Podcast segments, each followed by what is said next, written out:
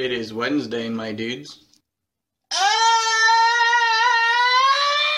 This is how I win. This is no democracy. It is a dictatorship. hate, hate, hate, hate, hate, hate, double hate. Load entirely. You're out of order. You're out of order. Everything that guy just says bullshit. Thank you.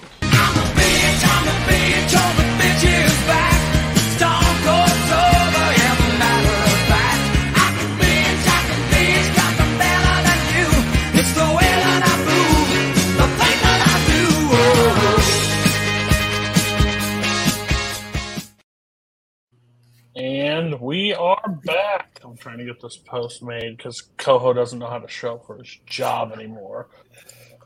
Um, he gets a job at the same place I work, and apparently that's just too much work for him. Um, on the panel, we only have uh, uh, three people. Uh, Jeremy Adams may go. I can't promise anything, um, but I have Scott Harvey, pretty much uh, the May panelist of the month, uh, Scott Harvey. He'll be on the show a lot, which is great. How are you doing today, though? It's actually, I think it's just the first two episodes, but yeah, um, fair enough. No, I'm happy to be here. I'm doing good. Um, you know, I have been on the show a lot, so I don't often get to do it with people that I've never done it with before. So I'm happy to that Jacob is here because I've never done um, the show with him before. So that should be fun. And then the other, that other guy is also here. We talk too much. The other one, uh, yeah, uh, I can just imagine what happens in like the Paul, Michael, and uh, Zach like chat. How much they shit talk to this community and be like my favorite. As they just like throw stuff in there. You probably can imagine it. Yes. yeah. Oh, I, oh, I can, I can just imagine what happens. I'm in a, I'm in a chat separate from most, and um, what can we just talk about a trivia program? Yeah. Uh, Zach Ford, you're back on the show. Hey, Uh, I sent you these and said, "Hey, I want you on," and you uh, you were nice enough to say, "Yeah, you can be on." So, how are you doing today? that's really polite for you to come and reach out for the talent that I deserve to be taken. Me and Lucas had demanded this a long time ago. People have to ask us to be on. Um, watching the intro uh, made me realize that I feel like the way Debbie Reynolds dances and singing in the rain is just like how I enter rooms. I could I could see that. I could definitely see that.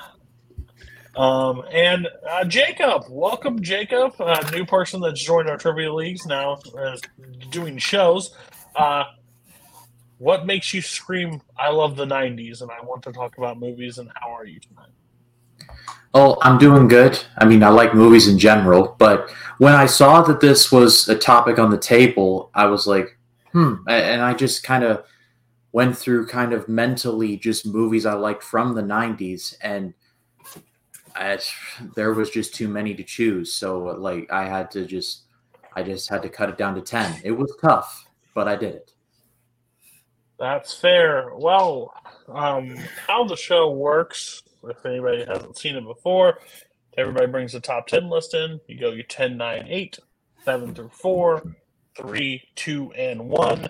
Then I decide whose list is the worst. Um, it's a balls busting show. We'll try to be nice. We won't try to be too mean. I'll probably try to make Scott quit the show a couple times tonight, but only a couple times. Um, but Scott's going to start it off. What is your 10, 9, 8? They had to pick one movie per year. Um, Coho balances the movies. I had a horrible busy week this week. So um, he'll be the one. If there's a wrong date, well, we're to let it fly tonight. I don't know what to tell you. So uh, first up, Scott, what do you got? Uh, I do want to say, as a qualifier for my list, this is similar to the 2000s list that I did a couple weeks ago, which is that I have retired a lot of movies, and so I am only going to be talking about movies that generally I haven't talked about on the show before, or not in my top 100 or anything like that, except for my top two. My top two are the movies I just felt like I couldn't leave out. Um, but as Jacob was saying, it's the 90s, so uh, there was I was spoiled for choice really, and it wasn't hard to do this uh, um, in terms of you know not talk about movies I've already talked about before. So number 10, 1991, I have New Jack City. Number nine, 1990, Slacker. And number eight, 1996, The Rock. That's beautiful. While Zach is dying, his computer is at least dying. I just want to make sure he had none of them. He did not. So you're free to talk at free reign. Go for it. All right, uh, number ten, New Jack City. Um, yeah, this is a movie that you know when you when when sort of like the big films in black cinema in the '90s get talked about.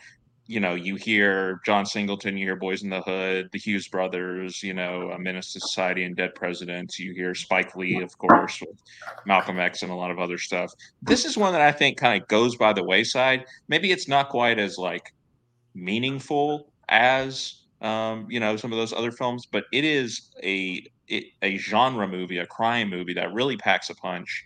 Um, it's basically about this sort of cat and mouse game. Uh, it's directed by Mario Van Peebles. It's like this cat and mouse game between a cop played by Ice T and a drug dealer played by Wesley Snipes. Um, and they have you know this cat and mouse game going on um, like I said, kind of throughout the movie. Um, both of them are really great in the movie, and Wesley Snipes is incredible, honestly, in this movie as the drug dealer. It's probably the best performance that he's given. He's just a very, very magnetic villain, but it's a it's a really um, entertaining movie. It has some like pretty um, compelling set pieces that are, you know, again, stylishly filmed and everything. Um, and it's it's only like 100 minutes long maybe. Like it may not even crack 100 minutes. Um it's a nice brisk watch. And like i said just a really effective sort of genre movie and one that i think should get talked about more. So new jack city number 10 number 9 slacker. Um of course debut film from my favorite director richard linklater and uh, really just sort of set the table for what was to come for him um, this is literally the most stripped down version of what he does well, right? Like this movie is just people talking and there is no plot whatsoever. There's nothing really linking the conversations together. Like the movie is just, you know, two people start a conversation, maybe one of them walks off and we follow that one to their next conversation, or there's a third person hanging out in the background and then we follow that one.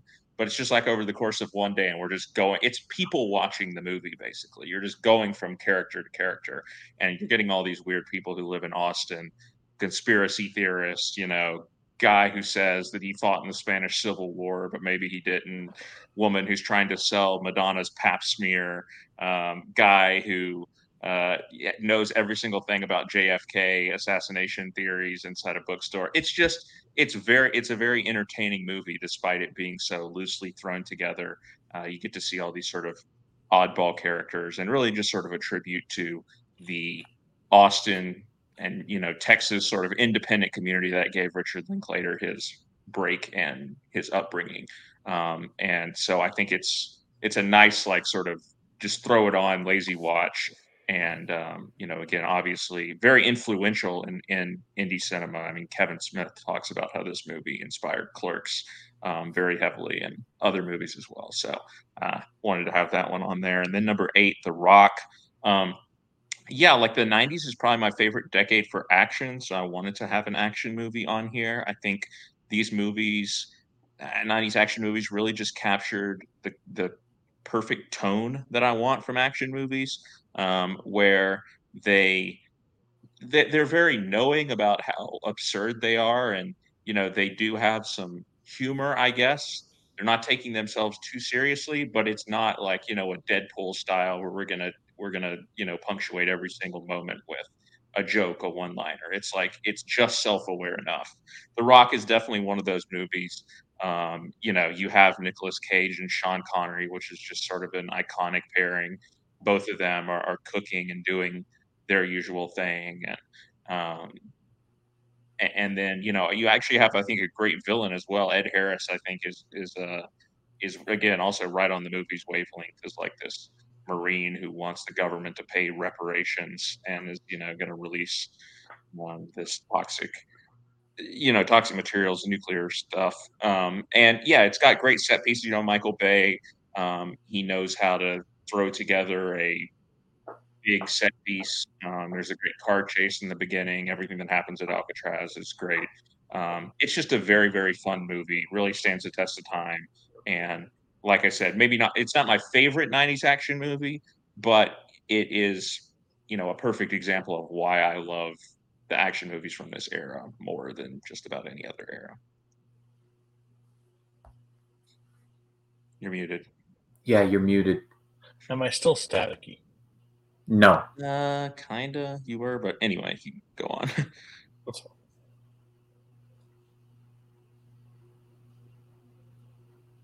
Okay. Uh, hopefully I am a little bit better. Uh, okay. So your first movie, the first two I did not see. I have not seen. I've heard great things about New Jack City. I just haven't gotten around to it. Slacker Linklater's first film.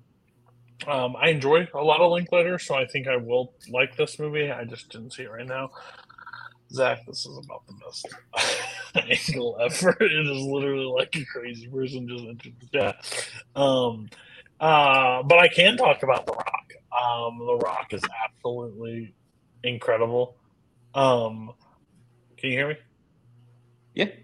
Okay, just making sure. Uh, yeah, The Rock, uh, Ed Harris, Nicolas Cage, Sean Connery, about the perfect uh, like chaos, like grouping put together, '90s cheese, but like not in like an over the top crazy way that you just it like they're they they they have their base inside Alcatraz. It makes perfect sense inside the movie. It just with the bombs and like Sean Connery has great lines throughout. Like like I I absolutely love love The Rock. It would probably be one of my picks, especially from '96. There's one other one from '96 I probably would have put higher, but um, yeah, great overall choice. Um, yeah, so we're gonna go to Jacob and let uh, Zach try to form like come into clear. Uh, so all right, uh, what is your 10, 9, 8, uh, Jacob? So for my number 10, I went with 1995's GoldenEye. For number 9, I went with 1996's Fargo. And for my number 8, I chose 1992's Aladdin. Did I get the date right? I got the date right. Okay. Yep. All right, take it away.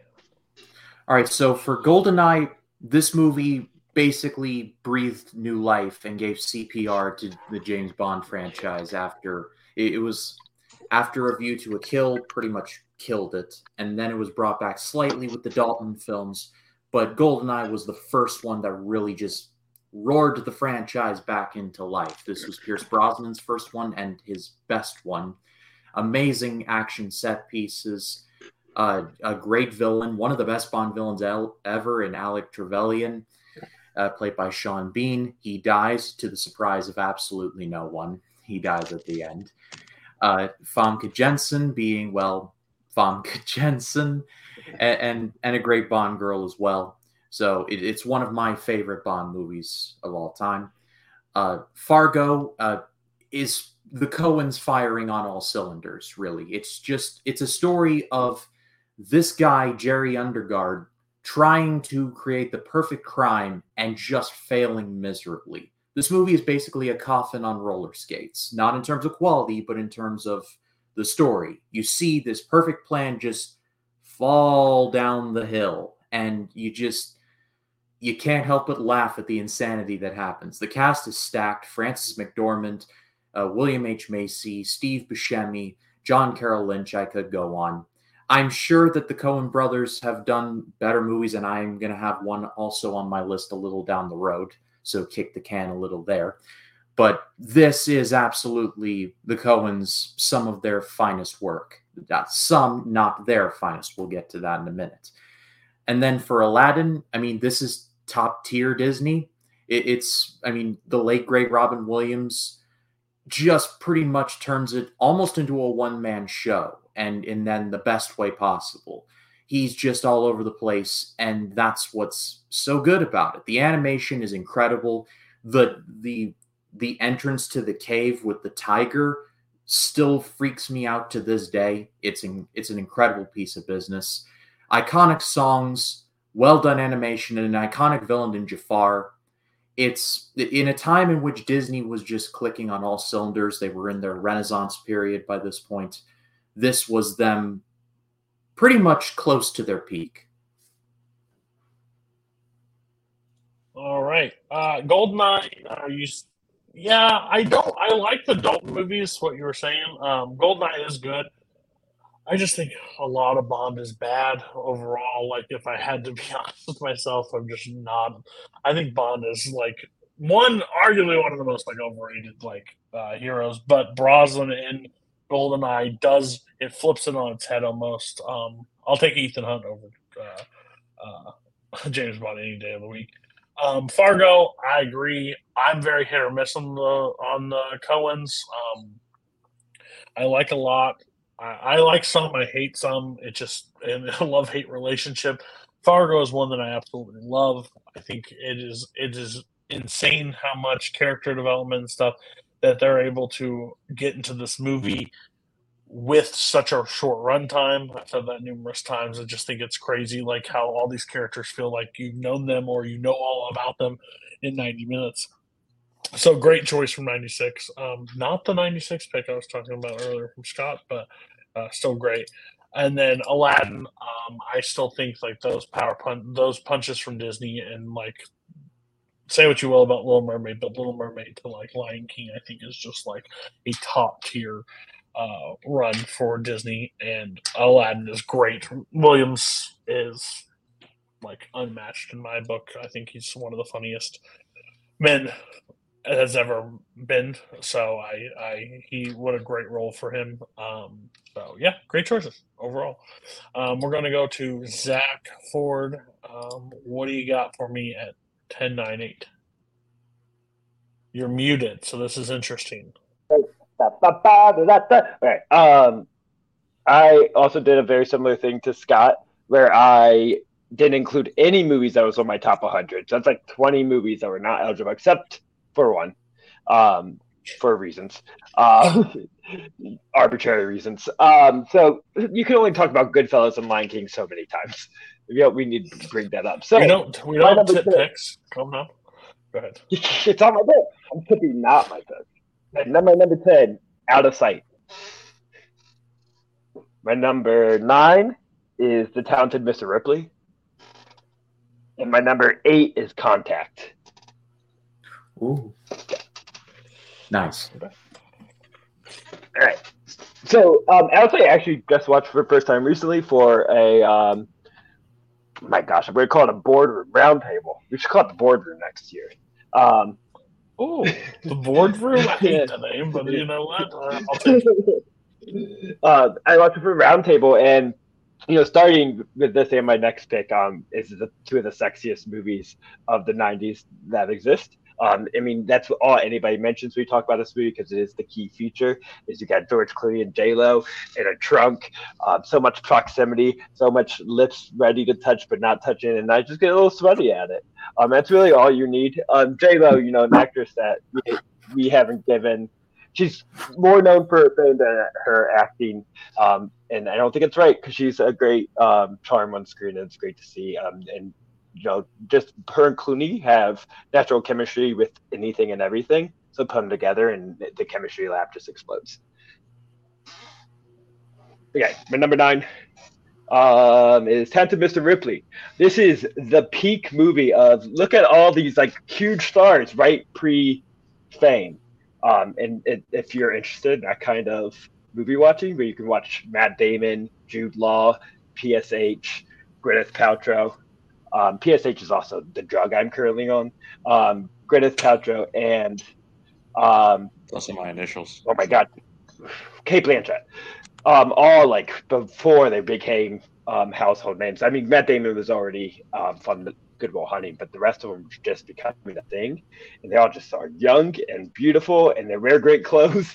And, uh, and are just traveling around Europe, and it, it's one of those great just aesthetic movies, while also just being kind of like nasty and um, sinister. That keeps you on. Matt Damon, um, you know, gets as like he's kind of an all American Tom Hanks kind of appeal appeal, but when he was young, you put him in this as just like the all time creep stalker. It, it's one of my favorite performances by him um, for sure. And my eight is Contact. Um, I don't know. So this is like a great spiritual alien um, drama. I can't add this in the sexiest movies of the '90s because the sex stuff is what works the worst.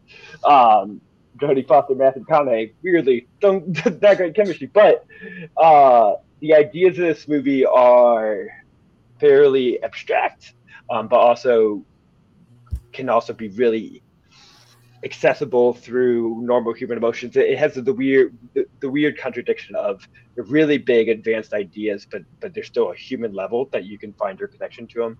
Um, and still a level like just connecting with your dad and uh, belief and faith. Um, that it, it, I think there's just a lot to dig into, um, and you know, it's just a fun kind of science adventure film to utilize ideas. I think it is top tier Zemeckis and better than any Back to the Future movie. We'll go with that. But next. Why do you have to say stupid shit like that? I uh, just to let you know, I think Jeremy, we'll get you on another time. I just don't want to like throw it off when you get back if you are if you do see the message. Um, but uh, out of sight, I did watch this for the roundtable. If you want my full idea, go watch the movie. Then go watch Roundtable. Um, I think it's episode two, three, one of the two. Two, two, um, yeah. two. Yeah, out of sight. Great movie though. Um, there is a trunk scene. I can't confirm. Uh, Talented Mr. Ripley is actually I watched this movie for the first time. Uh, I have just Matt Damon. I really enjoy it. Matt Damon is an actor overall. So I'm going through some of his filmography right now. I've never seen the Talented Mr. Ripley, and creepy Matt Damon is uh, is a different vibe. I'll tell you that much. It is he is it's very off putting if you like Matt Damon, and then you see him in this movie. Uh, but I really actually did enjoy it. I think like um I guess I didn't know much about the movie until it started, and then it like took a dive, like a dive, but a good one for me. I thought the I thought those elements worked really well, and Philip Seymour Hoffman is a is a is a great great piece to any movie. So uh, great choice. Contact, I think, was logged its movie of the month one week, so a lot of people in the community actually got to watch Log It, which is awesome. Um, really great movie. I watched that I think before it became movie of the month. Um, uh, it's not better than any Back to the Future movie. That's incorrect, but it is. Uh, it's really solid. Like it's a really solid movie. I enjoyed it a, lot. But uh, yeah, back. To, uh, how dare you ever say that's better than Back to the Future? Okay, um, I can just be nice and read Jeremy's. Uh, his ten was Scream. His nine was The Big Lebowski, which could be a yikes if somebody has it higher, and then uh, D- uh, Boatman infiltrated the list and put uh. So now we're getting to the show. We're at seven through four, so uh, Scott's going to go one at a time, and then everybody gets to talk on the movie. If you haven't seen it, just say I haven't seen it. If you have seen it and you think it's trash, tell Scott how much of trash man he is for putting it on there.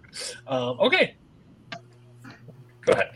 Go I do think it's funny that Zach and I are doing sort of the same thing with our lists, and yet the way it seems like maybe it's going to work out is we're going to end up talking about the movies that the other person retired. maybe we'll see. But Out of Sight and Contact are both like five star movies for me. So anyway, number seven, uh, 1999, loaded year. Obviously, I had to go a little deep on this one, but uh, I went with Doug Liman's Go. Um, I only know again, this from a trivia question that was asked previously in the match. That's all I know. I think I know that one, but um, anyway, yeah, this is one of Doug Liman's first films. Like, obviously now he does like blockbusters a lot. Like he does, and he did Edge of Tomorrow. He did like the first Bourne movie, but he started off doing some more like independently minded movies. Obviously, he made Swingers. Um, then he made this. Um, this is the easily the best like Pulp Fiction ripoff that came came out in the '90s uh, because there were so many movies that were trying to rip off Pulp Fiction. Obviously, um, this is kind of like a teenage version of it a little bit. Um, but it has that sort of fractured narrative thing where you have like basically three different stories going on, um, all sort of centering around this drug deal gone wrong. Timothy Olyphant plays the drug dealer, and he's um, it's one of his better performances. He's really all over the place. Um, you have like Sarah Polley as um, again a teenager who's gotten mixed up with uh, the drug dealer, um, and you also have Jay Mohr and Scott Wolf as these two um, gay actors who have um, been busted and are now undercover working for um, a undercover cop uh, played by William Fichtner, trying to uh, take down Timothy Olyphant, trying to take down the drug dealer. Um, and yeah, again, it's one of those movies again, like where it just has like these chaotic series of events, and they all sort of intersect on each other. Really entertaining, like flamboyant characters. You don't really know where it's going to go Next, you have like this middle section that takes place in Vegas. Um, that is just kind of crazy. Like Breckin Meyer shows up um, and is doing some crazy stuff. Um, it's it's a fun it's a really fun movie. Again, it's smartly written. Like the plotting of it is very clever. Um, you know, again, like I said, all the characters are very enjoyable. It has that Pulp Fiction energy about it. Certainly, I don't think the dialogue is quite as good or revolutionary as um, what Tarantino did, um, but it is like the best version of of that. And there's there are some some great scenes. There's one scene with Fichtner where he brings the two actors to dinner at his house and um, slowly reveals to them another sort of scheme that he wants to get them in on. And and the reveal of what that is is pretty hilarious. And and again william fichtner great character actor really just soaks that moment up for all it's worth. But it's a fun movie. It's a it's a roller coaster ride. Um, i definitely recommend it because i think it's again it's underrated maybe people dismiss it as a pulp fiction knockoff or whatever which it kind of is but it's the best version of that Um, yeah, I didn't see this movie. I've seen the poster a numerous amount of times. I told you to watch it I know, but guess what? You didn't have time, Scott. Okay, That's I'm fine. sorry. Sorry. that's fine Um, but yes, uh, I, will, I will check this out for Scott this week and give him a full uh, okay. dissertation on it. Um, uh, everybody, who else has seen Go? Uh, I have not. Perfect. Okay. See, they didn't watch it either. Okay. Um, what's your six? it's like we're on the pitch clock tonight we're going to be coming in under two hours on this thing but uh, A hundred percent, we will be. Yeah. Try it All right. Number six, I have a Eat, Drink, Man, Woman, 1994. One of those movies that everybody talked about from Do we have a right. Anyway. Oh yeah, yeah. Sorry. Um, anyway, yeah. So this is Ang Lee's last movie that he made um, in Taiwan before coming to Amer- America. Or, you know, crossing the seven seas, whatever you want to call it, and start. Because I think his next film was technically a British production because he made Sense and Sensibility. But um, anyway, his last film made in his home country, um, and it's one of the most like comforting movies. Like the, the movie opens up with like a seven minute sequence of the dad character um, just cooking a traditional Chinese meal, and it is just absolute food porn if you're into that sort of thing. Which I I really like food shows, food content, stuff like that. It's just like it's so immersive, like just to open the movie on that, and like I said, really sets the vibe for what's to come. Um, it really does like the the traditional Chinese family dinner dinner is like sort of the recurring sort of motif in the movie. Like it starts out, um, and we see these various dinners throughout the movie that advance the plot along as much as there is a plot. It's really just a movie about this this father and his three daughters, um, all of whom still live with him, and um, kind of they're getting older. He's getting older, obviously, and it's like where are they going to go with their lives, or you know, are they going to move away from him, or are they going to you know stay at home, stay close to him, keep having these meals together? Um, it also sort of follows other romantic pursuits um, along the way too. Like all of the three daughters are very well drawn out, well written characters. Ang Lee usually writes good female characters. He definitely does in this movie, um, and it is definitely a vibes sort of movie. But there is stuff that happens, and um, like I said, I think the dinner scenes really just sort of bring everything together in a lovely way. And where this movie ends up is. Um, it, it's a feel good. I think it is a kind of a feel good movie in the end, even though there's bumps along the way. Uh, but just a really great family drama, really sort of authentic feeling, great food, uh, great looking food in the movie, great vibes, just uh, just a really um, enjoyable, low key movie by again a director who is one of my favorites and one who I think that can make just about any sort of type of film, um, and has throughout his career. Didn't watch. Uh, Zach, uh, in top five, I watched Yeah. top five. I watched top five. I watched two of your movies for top five. Okay. Uh, Zach, uh, you have Yeah. seen this. I saw on Letterboxd, so go ahead.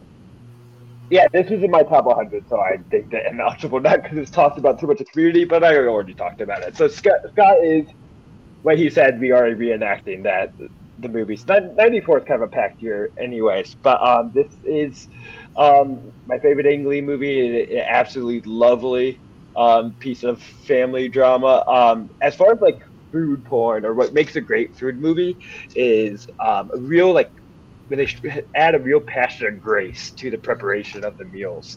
Um, when you, you see how much care is taken and love, because this is like the way that people in different cultures can show their love um, towards their family. This is how the father relates to his children, is the preparation of the meals, and getting to see that is just like real calming, but also thematically very important as well. And more movies should be structured just around like weekly dinners. I think it's like the perfect routine. Is every week the family gets together, and that's where the shit gets hashed out. Um, yeah, great movie, love it. Zach, you should take you should check out the CBS drama uh, Blue Bloods. I'm told that they have a dinner in every single episode. Uh, Hey, Jacob, have you seen this movie? Uh, no, no, I haven't. I I heard the title, but I just I had never seen it. Yeah. The, the title face is straight taken from my first date with my wife. Eat, drink, man, woman. what's your five? This is what we're going to fill the time with tonight. Is Try Zach? to bite you that. there. All right, uh, I think it's time for my number five, um, which another movie that Zach may have heard of. It's called Rushmore from 1998. um, yeah. Um, so this is a movie that took me a long time to come around on. I watched it last year for the first time in a while, um, and I have found with multiple Anderson movies that as I've gotten older, I appreciate them a lot more. And I was kind of just blown away by how differently I saw this movie.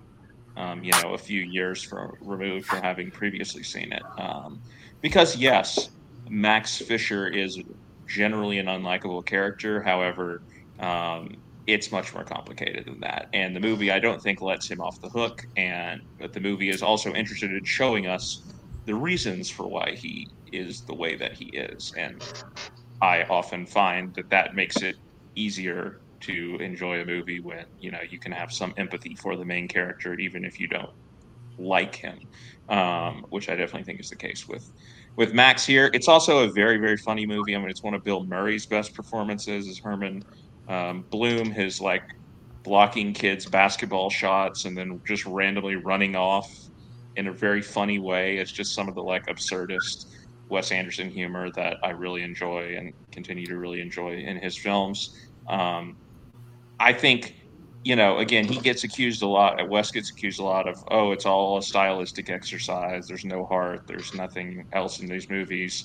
I definitely don't think you could say that about Rushmore, especially like the the last chunk of the movie, kind of starting with the scene where.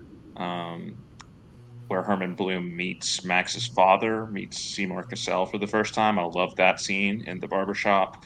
Um, and then, you know, the play scene is great. Like, um, what's his name? The kid Magnus. I think that's sort of the bully kid. He really gets his moment there in the play. And obviously, Herman Bloom gets really moved by the like cartoonish depiction of Vietnam or whatever that's going on in the play. And the, the just the whole play thing is hilarious. The production value of it is very funny to imagine a high school doing that. Um, and then the last scene, you know, is great with the the, the dance and the, the song, the ooh la song that um, you know brings in the, the closing credits. It's um, it's such a perfect way to end the movie. Um, and it, it does. I mean, again, it does. It did hit me emotionally a lot more than I was expecting. I think there's a lot more in this movie, and I um, I definitely don't look fondly upon my past self for being like, oh, I hate this character of Max. That's kind of the end of it for me because it's it's much more complicated than that. And I do ultimately think it's one of Anderson's. It's in his top tier of movies. You're not supposed to hate Max. Interesting, because I hate Max. I hate this movie. I didn't like this movie. Shocker, shocker for everybody Yeah. here. Wes Anderson sucks, in my opinion. Um, yeah, like I really like just wish he'd stop being a director and like switch to like set design. Like he'd be really cool at set design. I think. Um, I don't like the characters in the situation. I don't. The best of it, honestly, I do have a plot. It's ninety minutes. It was not as like Was this the first time you'd seen it? yes. Oh wow, okay. yeah, I haven't seen Rushmore before. It's one of those from Wes Anderson that I just couldn't didn't really like. Um, and then I checked it out because people talk highly on it. and just didn't hit for me. Um, I just don't like the. I, I don't like Max at all throughout the movie. I just don't enjoy. I just don't enjoy like the story around it. Ah, sorry, guys. Wes Anderson, just not for me. Uh, but I'm nice about it this time. I'm not saying he's an awful human being that needs to like never make a movie for you people.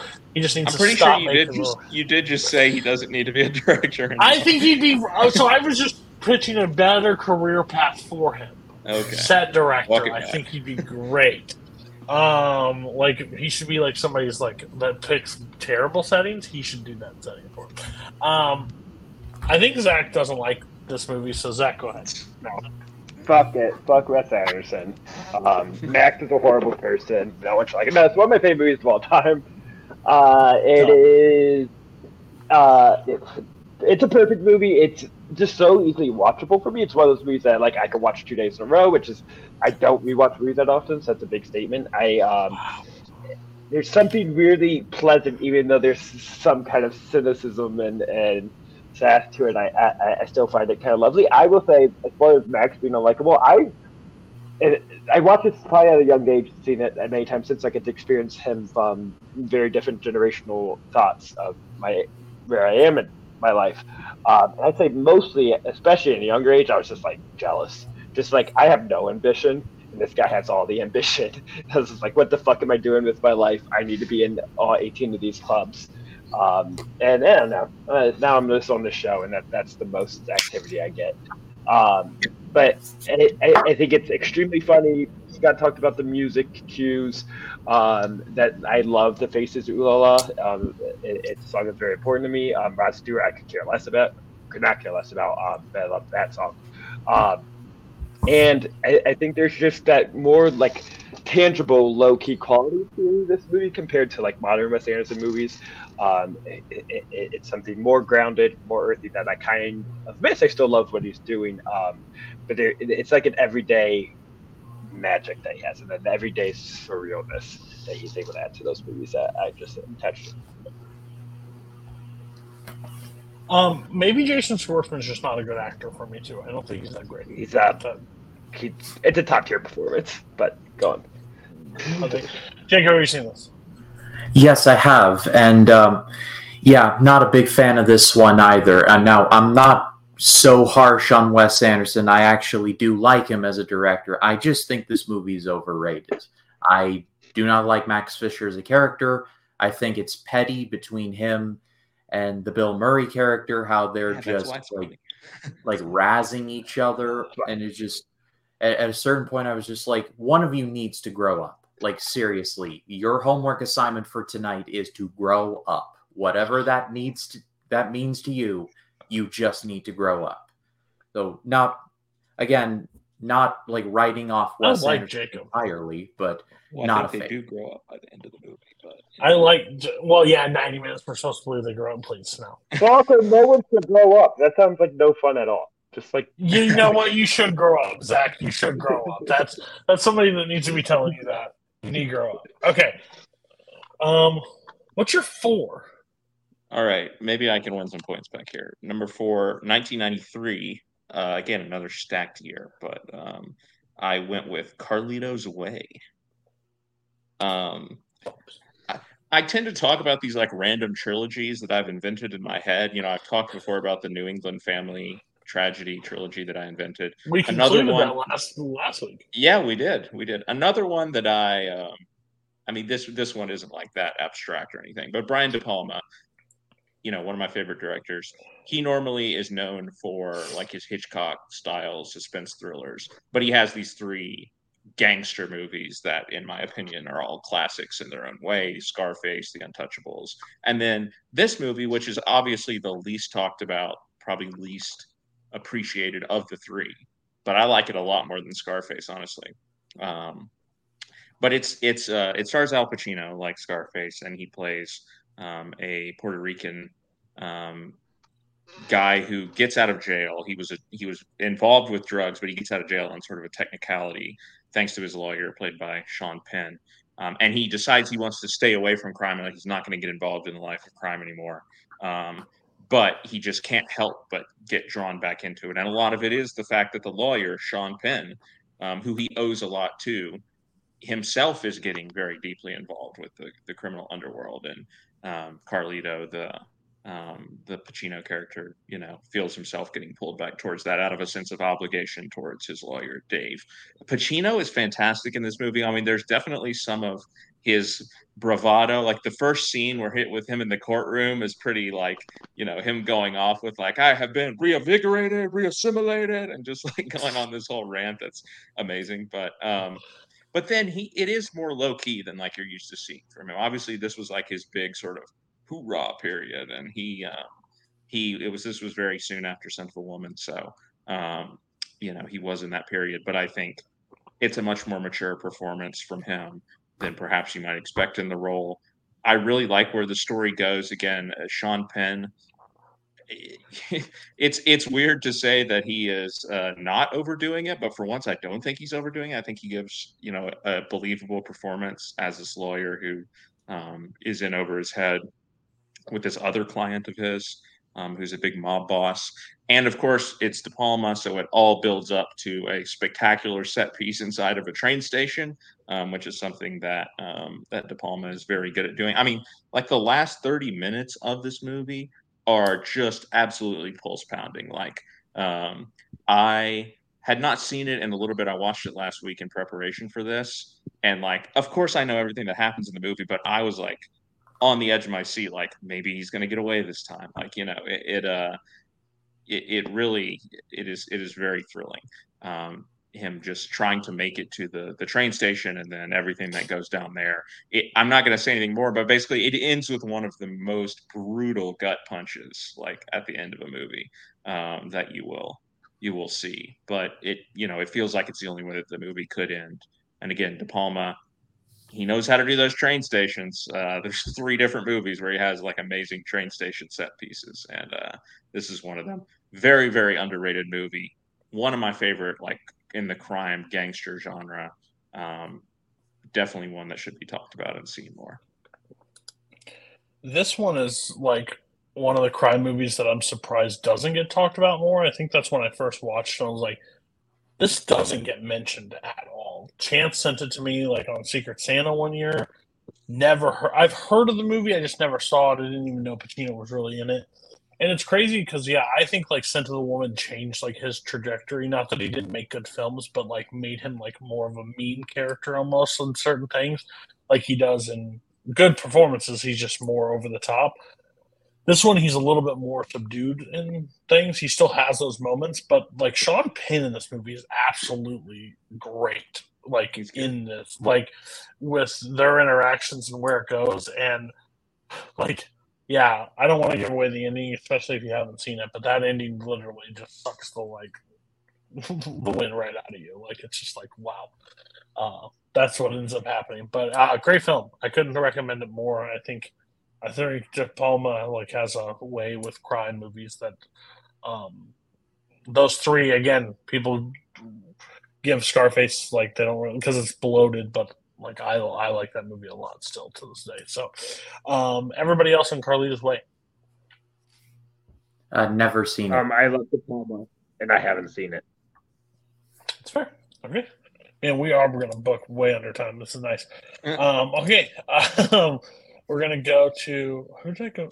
I went to Jacob's second, right? Mm-hmm. Yes. All right, Jacob. What is your seven? So for my number seven, going with 1991's The Silence of the Lambs, and uh, this is just a creepy movie. Like it just it, it keeps it sets a tone and it keeps you there.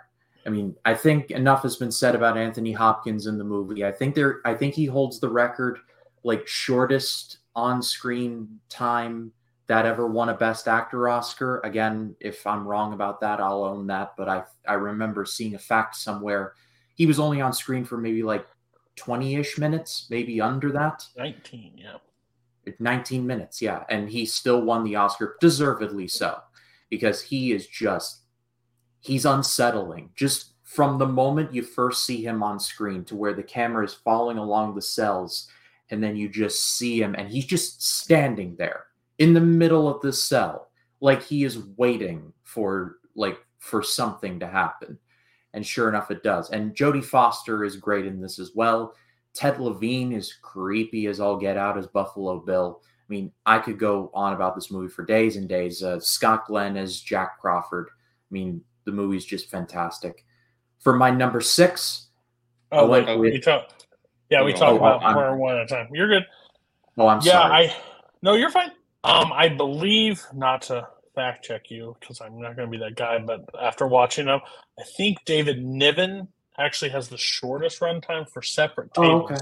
which is still crazy that he got it. But yes, uh, Anthony Hopkins, 19 minutes of screen time. Um, uh, me and Scott go back and forth. It seems like this movie comes up every time me and Scott because I don't think Scott likes this movie as much. Uh, yeah, you definitely don't like this movie as much uh, without haven't Anthony. seen it in a Besides, besides Anthony Hopkins, um, this is like my fifth favorite movie of all time. Um, after my top 100, so I have a problem. I already meant that. Like this movie's creepy, weird. I think Hannibal Lecter, played by Hopkins, is like arguably one of the greatest acting performances of all time. I think it's absolutely unsettling of how they do it. I think it's got the best character introduction, one of the best character introductions of all time. Um, and the story that breaks down between him and Clarice, I think, is just really, really great. Um, I like true crime. This plays just like a true crime movie. Like true crime is like special of how it all breaks down. Uh, even how it's shot. I think that last shot of the movie when it's in the the night the, the in the night vision. I think it's awesome what they're able to do and achieve with this movie. So I've talked ad nauseum about Silence of the Lambs. I love this movie. So great, great, great choice. Probably a little low in my book, but seven I will take at this point. Uh, everybody else on Silence of the Lambs, if you can be nice. If you can't, just move on. I love I love Silence of the Lambs. If I followed the rules I set for myself, um, this would have been on my list. But the one movie I um, gave an exception to is the same year. Um, but this would have been my backup pick. Um, it, it's uh, it, it's very thrilling. I think, especially the breakout scene um, is one of my favorite thriller set pieces of all time, um, and also just a really good uh, example on the different uses and purposes of the Demme close up that he's so known for. Because it, you know, he didn't make a lot of thrillers in his career, but the close up is utilized this movie to such um, creepy effect anytime it, it really cuts up on Hannibal Lecter's face or when he's, you know, um, all tied, not tied up, but in a straight jacket and they go up its creepy mask. Um, he really knew how to use the tools that he mastered um, in the form of different genres in the form of horror, which is interesting to me. Justice for the cat, of course. I always say that every time the movie comes up, but Justice for the cat, yeah, abandoned. I just think this movie needs a rewatch for me. It has been quite a while, um, and I have watched some other Jonathan Demme's films and really enjoyed them. So it's possible that I would come around. You know, it was one for me that I felt was overrated when I first saw it. Kind of a generic sort of serial killer thriller, except for the Anthony Hopkins performance, which you know again is is a fraction of the film. Wasn't really a fan of what Jodie Foster was doing in it. Um, but I, I could see myself coming around on it because again I, I think I watched this at a time when my film taste was not quite refined yet. Um, so we will see. But I have to say we uh, I guess we can't technically accuse Jacob of, of pandering uh, because he doesn't quite know you yet, Cody. But uh, he's he's throwing some fastballs right down the middle to you right now. So He really is. He's doing I mean- well. I mean, I just went with my gut on this one because Sure. when I come when it when it comes down to top ten lists, I just go with my heart and what my guts say. That's So- you know what? That's the best way. Some people would say that's the best way. Don't worry, he will disappoint me later. I have seen the list, so uh, but we'll get there later.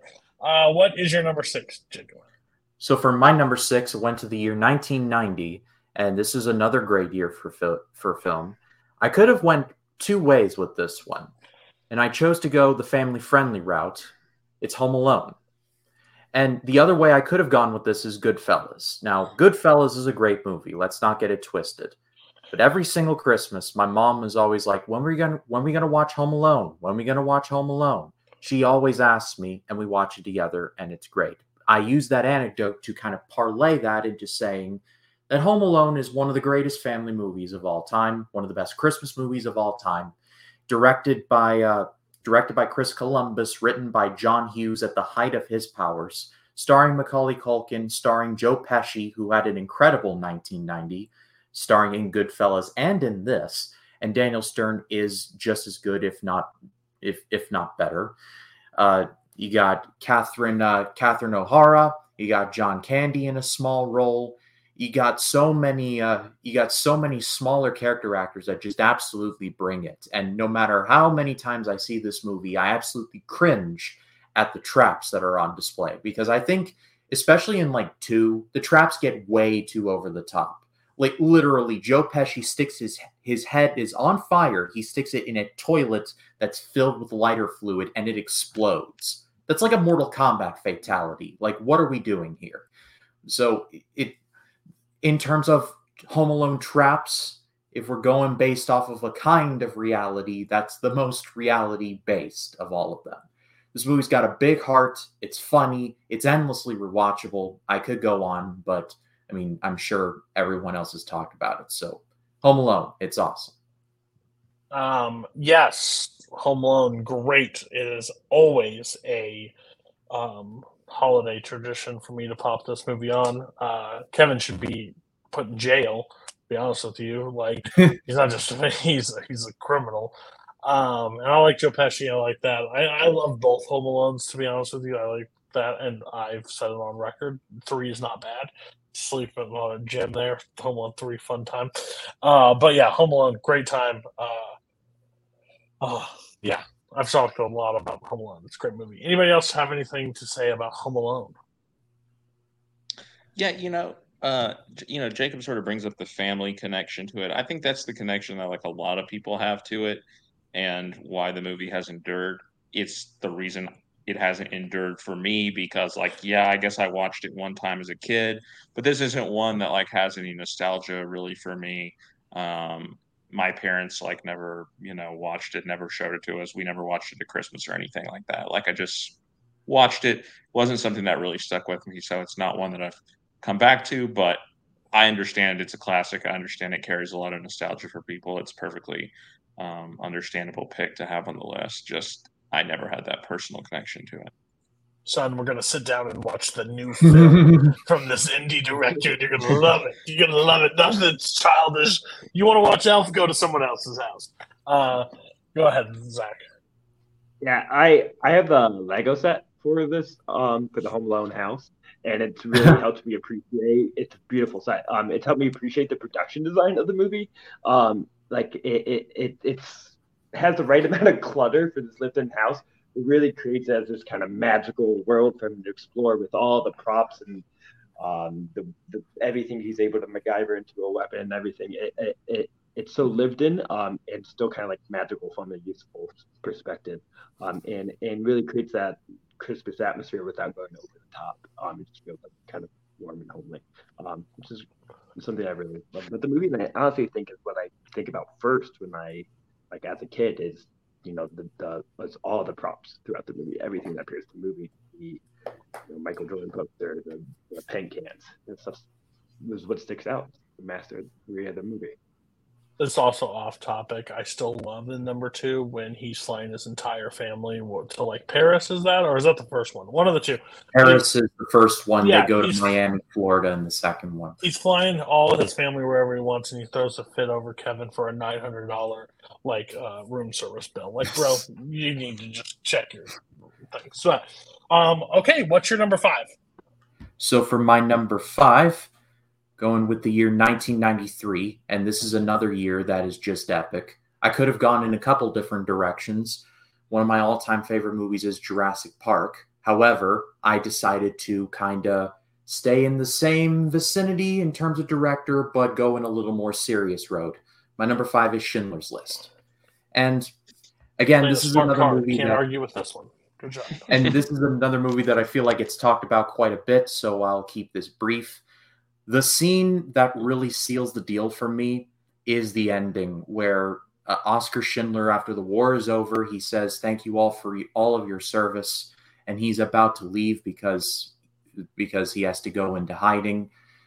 when he goes into the scene of where he just he talks about how I could have saved more, I could have saved all of you, and Ben Kingsley's character is like you saved generations, and it's way more act better acted than I'm doing. That's fairly obvious, but that whole scene and just Oscar Schindler just like collapsing just under the weight of his perceived grief and just like how he felt like he could have done more, but there are thousands upon thousands of people and generations that are still going on because of the work of Oscar Schindler.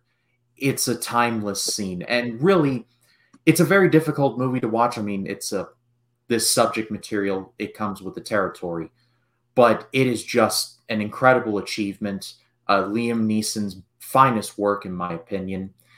Uh, Ralph Fiennes is just a severe asshole in this as the uh, as the main uh, Nazi. I believe his name is Gert or Gort, but he's just a he's just a total like he's an evil evil human being, and he got exactly what he deserved. But I won't spoil it. But um, yeah, Schindler's List. It's epic. It's fantastic.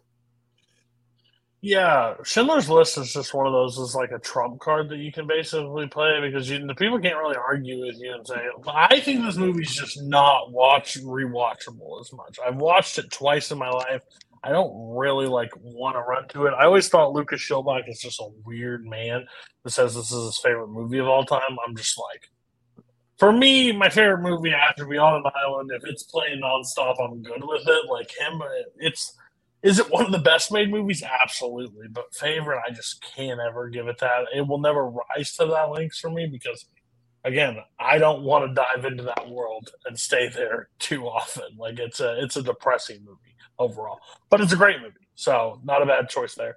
Uh, anybody have anything original to say about Schindler's List? I'm curious. I think Zach hasn't. I think Zach hasn't seen it. Um, really, which is kind of surprising. But anyway, uh, this is in my top 10 movies of all time. I think, uh, objectively speaking, this could be my number one movie that I've ever seen if I'm just assessing movies, you know, as objectively.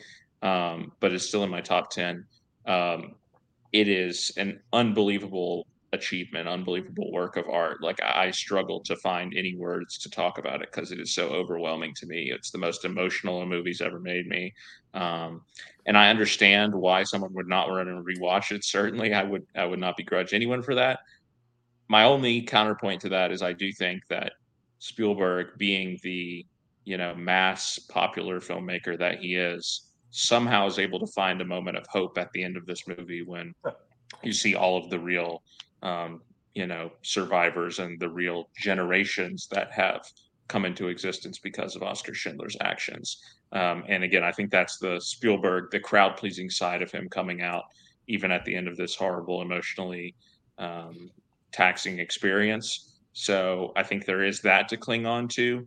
But again, I, I totally get it's not rewatchable. It's just the craft is is so overwhelming to me that as an appreciator of film, like it's just undeniable. I think this movie is incredible and obviously would have been on my list if I had not retired it. So Fair. Um, all right. What's your next one? And then we're in a weird situation where this is show back up. I don't know what's going to happen. Um, okay. What's your uh, number four? So, number four, we're jumping to the next year, 1994. And again, this is a movie that I feel like is talked about over and over and over again. So, I'll try and keep it brief The Shawshank Redemption. And really, I feel like, like I said, talked about nearly to death, but it's done so for a reason. I mean, Tim Robbins, his finest work, some of Morgan Freeman's finest work, the scene where Tim Robbins says you either need to get busy living or get busy dying is just a phenomenal piece of business. The score is incredible. Frank Darabont did an incredible job in the director's chair based on this on the short story by Stephen by Stephen King, uh, starring uh, starring uh, Clancy Brown as the warden, and just it's it, it, it's just crazy to think that that same guy would go on to play, to go on to voice uh, Mr. Krabs and SpongeBob. Like like that's some range right there. And then you got um the the dude who plays Leland Owlsley in Daredevil, and I cannot think of his name, but he plays the warden. and he is just one of my like he's one of my favorite villains because I hate him so much and how he just he uses the Bible and just how he he perceives it and how he waves it around when in reality he does truly monstrous things. You could do an entire essay on that on that style of thinking, but that'll be for something else. But I mean, Shawshank, I could go on, but I'm sure it's been done by others. Yeah, um, this is one of my like top movies I want to bring on the round table, not because like I understand it's been talked to death, but like why it's gotten to where it's at, and like does it still hold the weight that it did, and why does it get there? Um, I love this movie. I think this movie is absolutely incredible. Um, I think like I love the warden as the evil fucking man he is. I just think like like trust in the Lord, but your ass belongs to me. Like is just one of like the most, and he'll be like, when I'm done with you, you feel like you've been fucked by a train. Like he is just ruthless. Like when, uh, whoa, what's the guy that comes in there? Basically Oh. comes in. I don't know the character name, but I, I know who you're talking about. He comes in a little later. He's the greaser. He yeah, gets- I think it's shot basically because he yeah, does that. he's basically gonna ruin what he has set up. Um, I I think this I think this movie is absolutely great. Um, so no problems there. Um, anybody else? Uh, what do you guys got to say about Shawshank? Oh, um, yeah. Well, this is also in my top 100. Um, love this movie. I just love the way that it humanizes people in prison, guilty or innocent.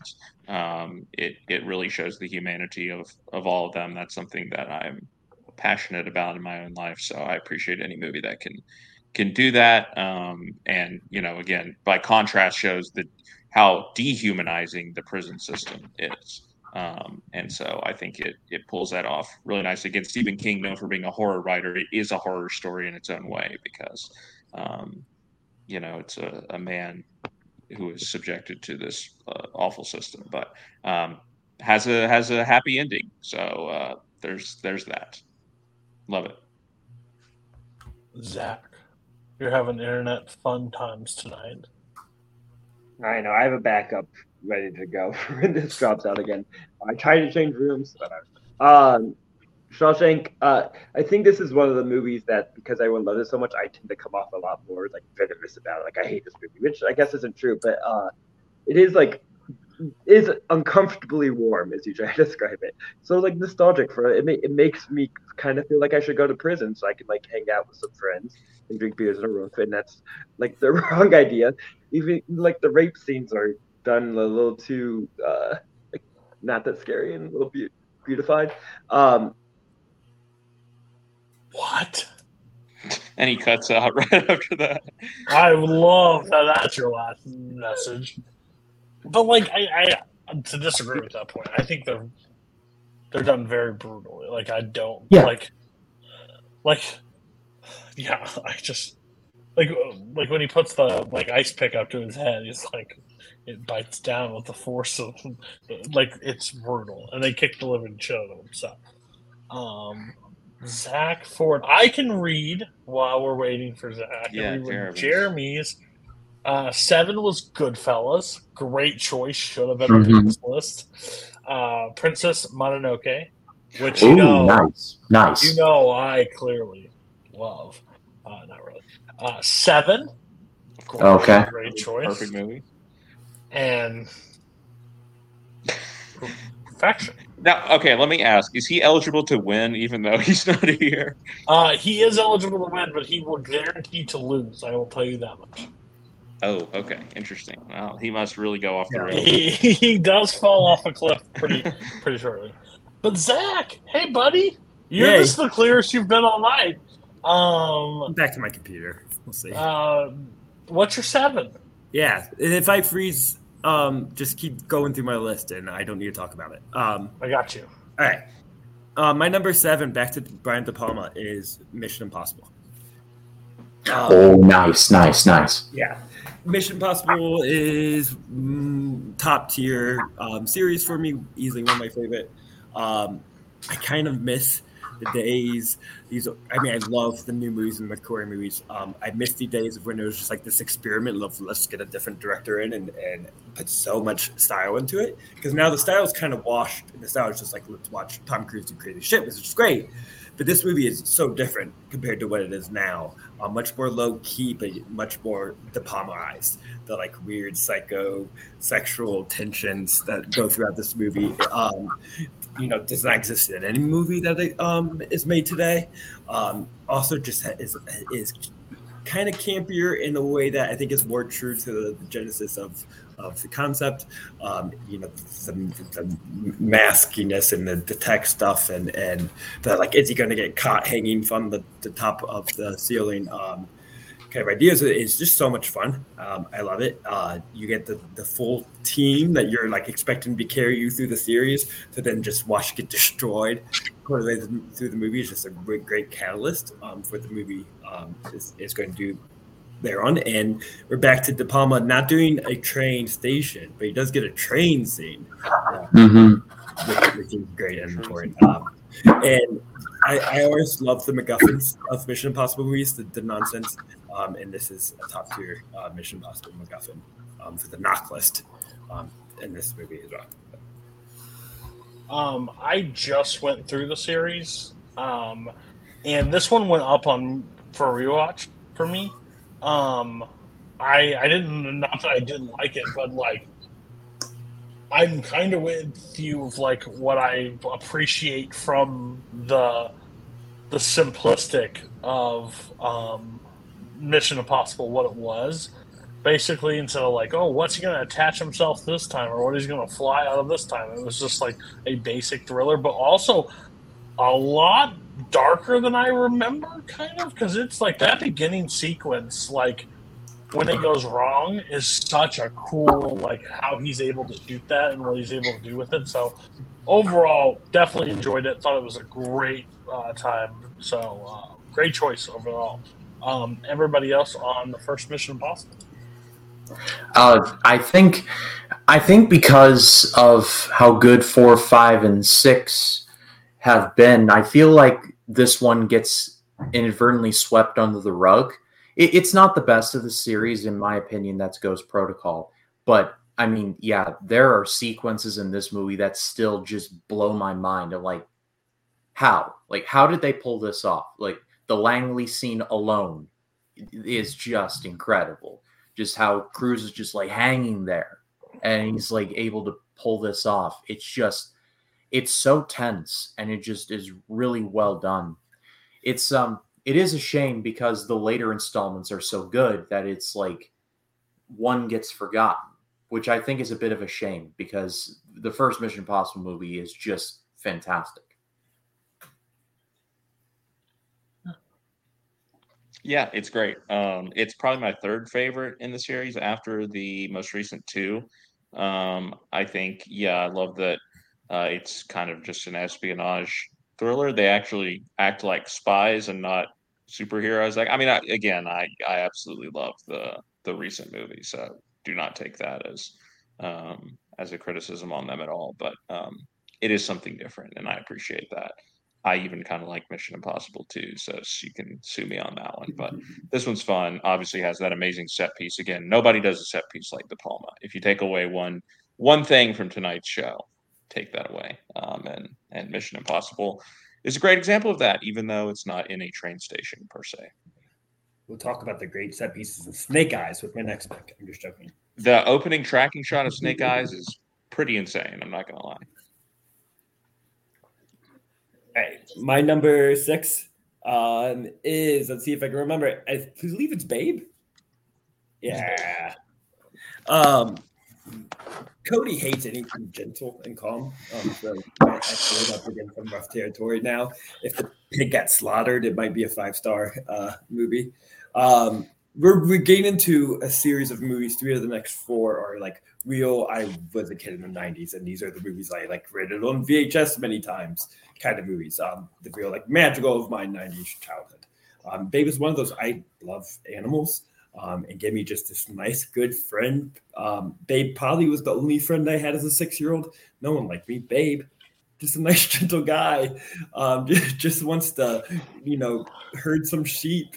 And um, I think there's the simplicity of that story that I feel is lacking in many kids' movies, and I, I wish would come back. That's um, you know part of what I love about the Paddington movies. Is I think it's very much in that, that kind of more whimsical, gentle spirit um, that Babe was in. Um, and I mean, and keep talking about gentle, but there's the whole threat of he is going to get killed for for Christmas dinner or whatever throughout the whole movie. So there's still a little bit of like danger, but a danger that is you know understandable and not too frightening for um, a child. But it's really just you know watching a bit a nice little pig achieve his dreams. It's it's it's lovely. You get the mice singing songs. Um, perfect movie. The farm looks beautiful. That'll do, pig. That'll do. Um, it's fine. It's fine. I don't love. I didn't love Babe as a kid. Like I didn't like, like, overly love it. This like on when I reviewed it, I think I reviewed it for the uh, Missouri. I just didn't care for it at all. My rating's a little low. I think I gave it two stars. I don't think it's a two star film. I think it's probably three. I just don't like love it. I just don't care about the pay. like, Jack Pinchuk, who gives everything five stars, gave it one star. Well, Jack's stupid. Jack doesn't understand film like at all. So, um, yeah, whatever, babe. Uh, who loves Babe here? Talk about it. I've never, never seen it. Gosh, Philistines. But you I'm haven't pumped. seen Schindler's List, Zach. I wasn't on here. My computer conveniently I know you broke down. I'm pumped for number five, though. Go ahead. Um, oh yeah, number five. This is ma- um, pandering. Um, is Mrs. Doubtfire. Um, Oh. I did on a recent roundtable try to, to make a statement that this was not a comedy, and people fucking went off on me. I brought them up at work. I said I literally did a show the other night. Somebody told me Mrs. Doubtfire was on fire. That person's an idiot, and I said, "Thank you." I, I, I was not trying to say it's not a comedy because it is extremely funny and you get a lot of the extreme Robin Williams manicness, um, especially when he's doing his dinosaur rap and um, and, and doing his Mrs. Doubtfire voice. He, he gets to do his thing, but there's still such an intense, sad, dramatic element to it that I was just trying to say is what I feel like Robin Williams is always attached to what he does best and what makes him special. That's why these comedies aren't just yucks. This is still very emotionally um, intense for um, a kind of universal experience um, of of children, especially you know in the '90s, and I mean to today, um, of going through divorce. Um, so maybe as a you know child of divorce, but like too early for me to really remember. But around this time, actually, in 1993, so it's perfect. That's probably why it kind of hit me more an emotional moment than a than a comedy movie for me as a kid. It's something that just always spoke to me of just you know wanting to stay attached to all your parents and your family members, um, even when your I, concept of a family dynamic has been crushed. Um, but you get to, you know, filter it through Robin Williams doing goofy drag jokes and all that. So Yeah, um, yeah, it like turned into like a twenty minute like quote session on this movie of like what's funny in it.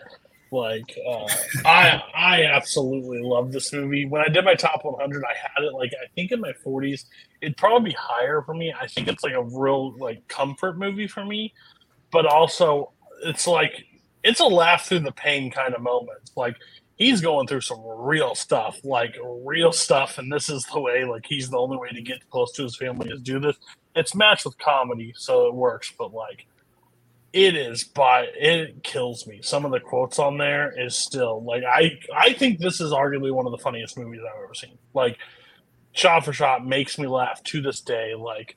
It's lovely dances with wolf motif. What do you, what's your name? Shops with a fist. Like he just and I can just I wish I was a fly on the wall during that set because like the story from cast members that talk about it and like how much he just improvised like and like how funny the stuff they didn't put in the movie was so like great great choice can't talk much much more higher praise for me than Mrs. Doubtfire uh, everybody else on Mrs. Doubtfire Scott you gonna say something rude No, I've actually never seen it.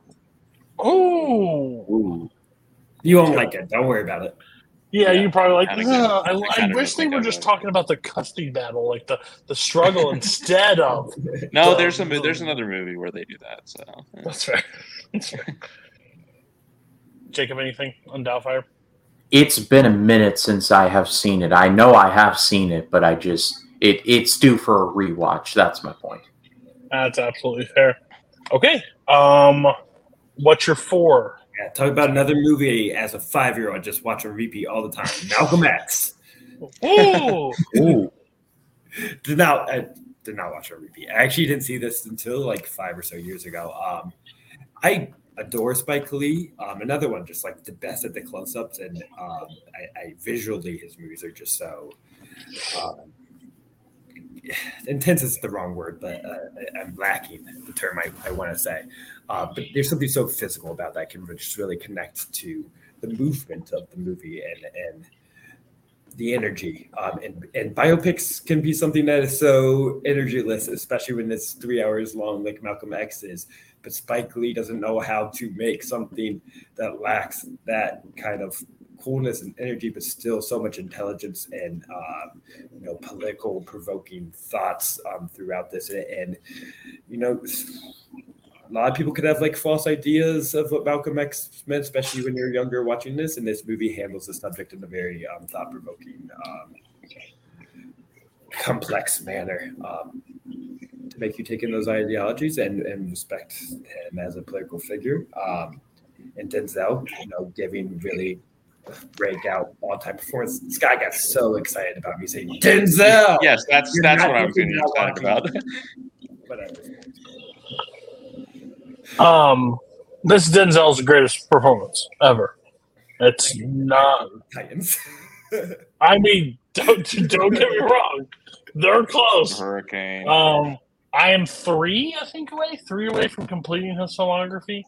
Um, and it is, it's unmatched for this. Like, as much as I love Herman Boone, which I think is arguably one of the greatest performances, um, he is fantastic in this movie and where he's able to just command the screen for four hours, basically. Um, I think it's four. I think it's up there for sure. Um, it's just incredible, incredible film, incredible performance. Well done. Um, everybody else on Malcolm X. I know why Scott's excited now. Clay Holmes has done it again. Uh, very good movie. Um, I my only problem with it is I think the pacing is like a little bit off, and I don't mean that in the way that most people do, like, oh, it's too long. I don't think it's necessarily too long. I think there are certain parts of the movie which feel like they go by too quickly. Um, like I, it's trying to cover a lot of ground, obviously, and I just think it feels a little uneven um, at times. But you, you know, the performance is undeniable, and that, and obviously Spike Lee's direction is undeniable. It carries you through, you know, most of the way. Um, I, I've said before about Denzel, you know, you could name ten different performances and say this is his best performance, and I'd have to be like, yeah, yeah, maybe it is. Virtuosity, Um, dynamite. the Bone Collector. Um, anyway, yeah. the- again, don't don't fault you for the pick at all. He lays in his bed really well in that movie. Uh, the book. Um, okay. All right. Number three. Oh, Jacob, did you say anything about Malcolm X? Did you want to? never seen it, but I've read Malcolm X's autobiography. It's a very fascinating book. That was fair. That was fair. Okay. Um. All right, Scott. What's your three? Another movie that I don't think Zach's ever heard of. Uh, 1995, Kicking and Screaming. Is this the one with Will Ferrell and Mike Ditka? Yeah, yeah. Here we go. about You're that. so I was just about to say Same Got joke. the Ar- juice boxes. arbitrarily. Uh, you have to say. You have to say it. Mike single time. Ditka is in that movie. You got the juice boxes? Yeah, juice boxes. Go ahead. Yeah, Mike Ditka not in this one. Uh, this is uh, first film by one of my favorite directors, like Slacker, which I mentioned earlier. Noah Baumbach in this case. Um, it's basically the story of a bunch of guys hanging around their college town after they have graduated and um, you know not really knowing what to do with their lives not really being able to escape the sort of hypnotic pull that college has over a particular type of person i was definitely that type of person to where college was a very very meaningful and important thing to me um, and now I'm a high uh, college mock trial coach, I guess, as, as my way of clinging on to the college experience, however I can. But um, the characters in, in this movie are all sort of doing it in their own particular way. You know, maybe they're working around the campus, maybe they're getting in a relationship with somebody who's on the campus, um, who's still a student, but they're trying to cling to this meaningful time in their lives um, and not wanting to accept like the reality that they now have to grow up and be adults and have real jobs and real lives. Um, it's another movie like Rushmore where, like, sure, you could the, you could take a simplistic read and say, "Oh, I don't like any of the characters," and I don't necessarily like a lot of them. Um, I don't think I would want to be friends with them, but I find their conversations very, very interesting. I think they're all smart people. I find, you know, Noah Baumbach's dialogue endlessly interesting to listen to. And then, kind of like again with Rushmore, when you get to sort of towards the end of this movie, you find out some stuff about the Josh Hamilton character's relationship in the past.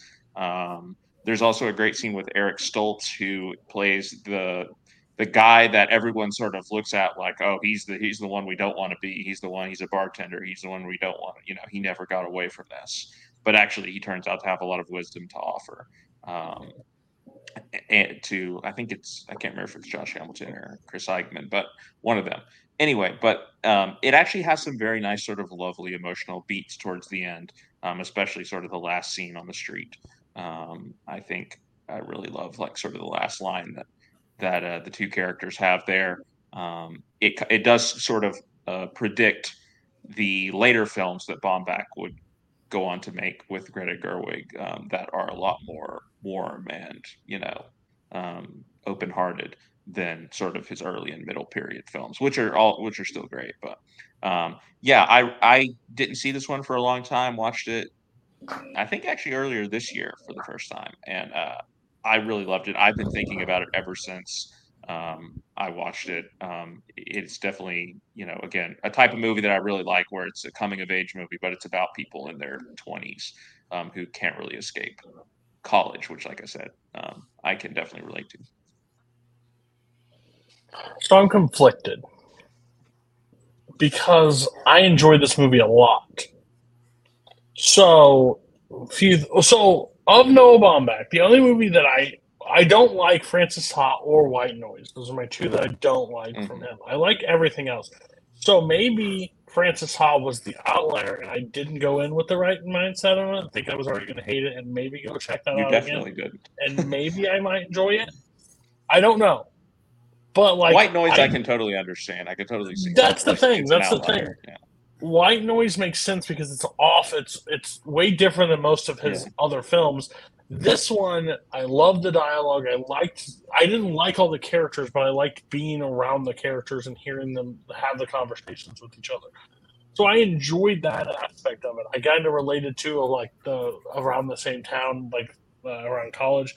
So it was. It's a interesting development. I just maybe maybe Frances Ha's in the rewatch at this point. Like I don't know because of Marriage Story, Squid and the Whale, While You Were Young, Kicking and Screaming, Meyerowitz Story. I like all of those Yeah. to a up degree. Great so movies. give it a shot. It's on the rewatch list at this point. So. Uh, and maybe I'll delete the two star rating I gave it last time, so that doesn't have to live on the internet anymore. Um, everybody else in kicking and screaming. Zach, I heard uh, you don't like this movie, so you want to go last or first? Yeah, we really, me and Scott just exchanged lists, so we didn't have to be. That's collusion. it That's fine. all the That's time. collusion. It was definitely collusion. Um, yeah, I adore kicking and screaming. I relate to it so heavily. I had a real hard time getting over college and those last friendships. And what was I going to do with my life? That I connected to those kind of movies um, very easily, um, especially the like. And the best thing about Noah Baumbach um, is, is his consistent battle with the idea of intellectualism and kind of phony intellectualism in a, in a lot of ways that is through this movie. It's people really trying to act that way, um, but not necessarily able to fully sell it. Um, it, it, it comes off as a way to hide some of their insecurities. Um, you guys act like you don't like these people, and to me, I was like, this is like my dream friend group. I feel like I was fine. I, no, it is it is really funny the scene with Parker Posey where she's like, "Oh, you and your your trivia games or whatever that you're always playing," and I'm like, "Okay, okay, It's- I get it, I get it. It's me." a lot of great performers that you know didn't get the Chris Eigeman just had had a killer early '90s and then like faded, and um, I love him. So Great much. Elliott Gould moment also Yeah. muted. Muted. I thought he was just Seen mumbling. Uh, never seen this. Noah Baumbach is one of those filmmakers that I have really never even begun with, to be honest. And with Barbie coming out, I mean, no better time than to get started than that. And I know it's a co between him and Greta Gerwig, but at the same time, he is involved. So Again, He was also involved the- with Madagascar 3. So if you watch that, Wait, really? that'll you in. Yeah, he wrote was, it. yes, wrote Whoa. that movie. that one that movie sucks. No, I'm just kidding. Um, some say it's the best Madagascar. wow. Okay. Uh, I'll never. know. Jacob, what is your three? So for my number three, going to the year 1999, and like Scott said, it was a very loaded year. Uh, mine, my pick from '99 might be a little unexpected, but it's the Iron Giant. With the exception of Tomorrowland, I don't think Brad Bird has made a bad film. Tomorrowland is eh, is kind of there. It's a good idea, but it's executed poorly. However, the rest of Brad Bird's films, nothing but hits. And honestly, my favorite one of his, Incredibles included, is The Iron Giant. I watch this movie at least once or twice a year, and I just fall in love with it over and over again. The animation is beautiful. I love the voice cast. Basically, this movie cast Vin Diesel in a voice acting role like years before he would be Groot in the MCU. So they were way ahead of its time there. It's just a it's such a beautiful story. It's got a great villain in Kent Mansley, played by Christopher McDonald. I love I love him as in general as an actor, but he is so much fun here. A- And really, it's just it gets me emotional that ending when the nuke gets launched. And should I spoil it, or I don't know if have you all seen it or I mean, I it's been a haven't, but I don't care. Yeah. Oh, all right. go ahead. Oh, fair enough. So the nuke gets launched. The Iron Giant sees it and he sacrifices himself. He goes Superman and he runs into it and saves saves the planet. And it's it's a beautiful moment. So Iron Giant is it's phenomenal. As we wait. I'm sure Cody Please God. Kid I haven't seen it since I was a, uh, a little kid, um, and I really wanted to take my son to it last summer at like the summer things, but it was bad timing. But I hope to see it soon. Scott, what's your thoughts on Iron Giant? I wish I could filibuster, but unfortunately, I've never seen this. He's uh, he said I'm to spoil it. and It was about a three second spoiler, so uh, that's fair. Um, I'm not a big Iron Giant fan. It's uh, it's loved by a lot of people. I don't like it, probably because it ties into Superman at some point, and Superman's a stupid hero. But that's neither here nor there. I hate Superman. Superman's dumb. Uh, if you haven't known my rant on that, I've ranted to Coho enough about Superman. I just can't stand the man. Um, but we're gonna go to Zach for your three. My number three is a guy named Eddie Scissors. Um, Eddie Scissors, um, Oh, another piece of just like pure winter childhood magic. Uh, you know, Johnny Depp, uh, he took this kind of thing way too far and kind of put it into his real life as well, being this kind of you know sad outcast. Um, but that this was the prime of it. Um, I think done best uh, because also he still has that kind of youthful beauty to him that makes the weirdness of Eddie Scissors um, so much more impactful in a way. Um, that, that childhood innocence that really comes out um, through all the leather and the scissors, sharp scissors coming out. And I'm also scared to death of sharp objects. I'm very into scissor safety. Um, so this movie maybe hits me on a kinesthetic level um, because of that. Uh, but one of those like moments that just has like sunk into my brain that I think of often is just like the snow falling over Winona Ryder from from the things, and that's just like the pure beauty that can come from these kind of whimsical um, childhood movies that I love. Um, and the, uh, Tim Burton is a great director of suburban life. Um, the, the matching of the house and the, the bright colors and the um, matching those to the darkness that Tim Burton loves. You know, he was the outsider, the gothy outsider in the suburban household, and that breathes in every movie that he makes. Um, and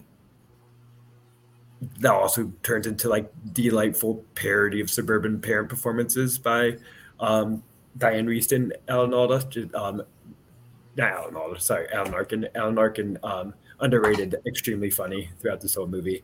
As just this like dad with like a few shits to care about what's happening. Um, uh, Scott's team couldn't hold the hold the lead. Um, Freaking so- Willie Calhoun. This is the one time a year you all act like you care about hockey. Come on. This isn't hockey.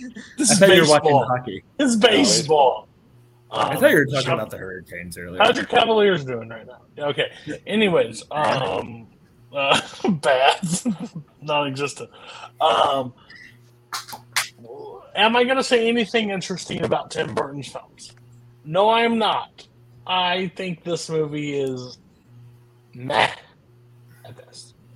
Um, cool, like visuals, I guess, but overall, I don't love the story, and I have not went back to it for a very long time. Everybody else on Edward. Well, how would you? How would you like me to refer to him? Edward. Eddie what? Scissors. Eddie Scissors. Anybody want to talk about Eddie Scissors? Go ahead, Jacob. Um, I, I haven't seen this one. I've seen clips, so I know what it's about. But uh, I believe Zach, what you were talking about, like this style kind of bleeding over into into other things. I feel like that could be applied to Tim Burton. I feel like Tim Burton found a style and he just pretty much stuck to it. And and he is very talented in certain areas. However, I feel like Tim Burton very much is style over substance. Like you look up and Oh down. his- my, Jacob, have you ever This watched doesn't this count. This, show this before? count towards the grade. Oh my gosh, what a brilliant man! He speaks. Oh, you're so you're you're. Now well again, I, I do not hate him as a director. I think that he's had some good movies, but again, it feels like, especially in like the 2010s, if you've seen one, you've seen them all. let's just pump the brakes. You're doing good. We don't need to the heat. Bad. Okay, let's move on to Scott. You got anything? Um, I you're hitting some big blind spots. I actually, haven't seen it either. Um, I, I I wouldn't go as far as y'all have with respect to Burton. I do like some of his movies. He's not generally my thing, but you know he's got some good ones in there. Maybe I'll like it. I'm sure I'll see it at some point. Okay. Um, you're number two. All right, so like- like I said, my top two are movies that I have talked a lot about before, but um, did not feel like I could make these this list without mentioning them uh, because they're two of my all-time favorites. Number two, 1997, Titanic. Yeah, baby. That big boat. Um, so I again, I've always loved this movie. It was in my top 100 when I did it a couple years ago now. Um, but then I got to see this movie on the big screen for the first time this year on Valentine's Day when they did the 25, 25th um, anniversary re-release, and it was like seeing the movie again for the first time. Um, it, there has never been a more immersive film than that. I think that's like my main takeaway. Not just because I was watching it in 3D and it was the first 3D movie I've seen since Spy Kids, um, Spy Kids 3. um, it, it really just is like the the world that James Cameron creates aboard the ship is intoxicating. Like it, you just get so lost in this movie. I've never been so lost in the movie, um, and you know it, it's an experience. Again, the theatrical experience was amazing because I watched it with like a full theater, and uh, surely a lot of these people had seen the movie before, but it was like silent during the whole movie, and then like the second the closing credits hit, you know, again, you uh, my heart will go on hits again, hit, go right into the closing credits, and just like the, there was just the sound in the theater of everyone just like, oh, just like this collective emotional exhale, and I was like, if a movie can still do that to people after 25 years, Like it's obviously doing something right. Like it because it is so immersive, right? You get so lost in the world of this movie. You don't even like eh, totally reckon with what you are feeling. And then all of a sudden when the movie ends and you're finally ripped out of that world, it's like it all like hits you, you know, like an iceberg um, at the same time. And that was the sound that all those people were making. I just think it's a stunning film. Um, great performances. Um, My Heart Will Go On is not too cheesy. That moment just is hits every time. It's a goosebump inducing moment. And I love the frame narrative too with with uh, with Gloria Stuart. Like that was the other thing that resonated with me more than ever before was everything going on there. Some of her lines that she has contextualizing the story, and then um, actually, I think maybe like the most emotional moment for me is when she goes to the edge of the ship. You know, the uh, older um, version of Rose at the end, at the very end of the movie, and stands there on the railing. Like after all you've been through with them, it, that just again, it, it really gets to you. Um, anyone who doesn't like this movie, you're a loser. it's so good. Dum dums.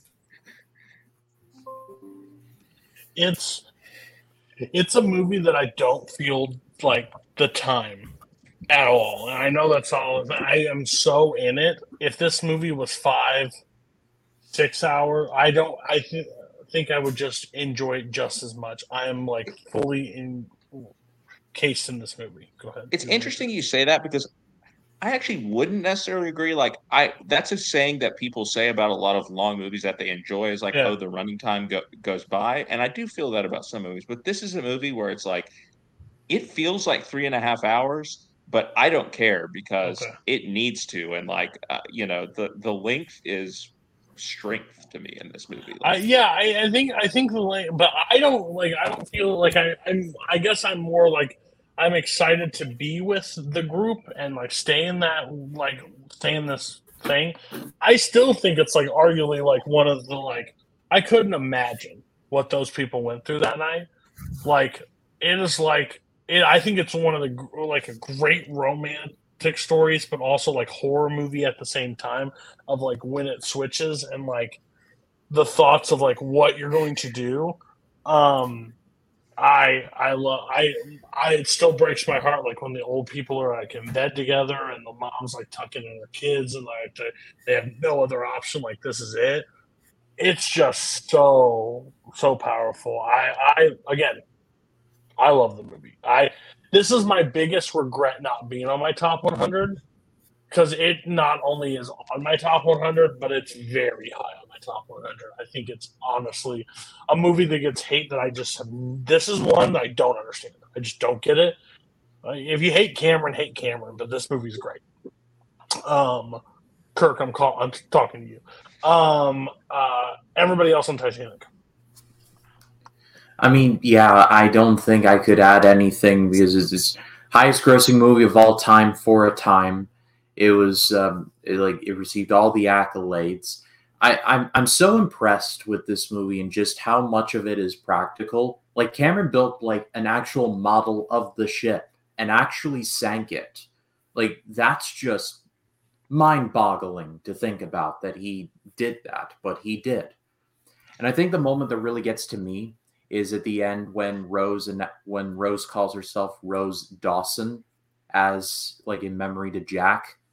That moment just right here is right there. And, and yeah, I, I I think Cameron. I think with people who are like, "Oh, Cameron's overrated," I feel like they just don't understand. I feel like because they're so profitable and, and he makes so much money off of those movies that people tend to forget that there's a lot of quality that goes into them. He made the first two Terminator movies and really the only Terminator movies that count if you really think about it. And he made Titanic, he made both Avatar movies and debate Avatar all you want, but there's a lot of quality across the board. So nothing but respect. there's so much care that goes into his movies, and that's just something that you can't take for granted, especially nowadays. Sorry, go ahead, Zach. Yes, without a doubt. zach Um, peak cinema, cinema at its finest. Nothing has ever been better. Should have been Sight and Sound number one. Um, if I ever do a uh, 2000s best scenes, my favorite scene of the 2000s is I'm um, in Love Actually, where they just show a clip of Titanic. It's the only good part of that movie. Um, it's perfect. That's like Michael saying one of his favorite scenes is in Singles when Alice in Chains just plays for like 30 seconds in the movie. Okay, Jacob, what is your two? All right. So for my number two, so for my number two, I'm going to the year 1998, and this is the Coen Brothers movie I was talking about earlier. It's The Big Lebowski, and this is one of those movies that, again, it's one of those that I watch once a year or once or twice a year. It is one of those movies that I just love to death. It's endlessly quotable, endlessly rewatchable, stacked cast, incredible dialogue. Like Jeff Bridges, John Goodman, Steve Buscemi, uh, Julianne Moore. I could go on. It, it's just one of those movies that it, it's like, in terms of its quality, is like the sun, the moon, the planets, and all the stars coming together into perfect alignment to create this that they could never replicate, or at least never try to again. Um, hard disagree. Um, I don't understand the love for this movie. I don't find it funny. I've never enjoyed like this overall movie. Um, I mean, Jeff Bridges kind of has to thank this role because every movie after he's just the dude in just a different version of the dude. Like he's an either old dude or a country singer dude or just you know the, dude that's dad. He just the dude. Uh, he's right. carried he's carried it for a while because of that. Um, I yeah, I just I've been on record. I don't I don't love it. I don't love it. Um, everybody else in the Big Lebowski. I do love it. Uh, it is in my top 100. I've said it's one of the five funniest movies ever to me. One of the five movies that makes me laugh the hardest. Um, the the Larry scene where they're at the kid's house is just every single time so so funny. Um, yeah, great characters, just like a a weirdness about it that it's just the right amount. Like it doesn't distance me from it at all. It's like it's the perfect amount of weirdness for me and absurdity and um, yeah, I absolutely love it. Great pick. I um, need to watch, rewatch it to say anything touch. I watched it like a hotel room um, on a computer, I'm sure, and it's kind of something too absurd and weird to fully get the first time, let alone the first time that you're like watching it in a corner with your family around you. Okay, your second, Zach.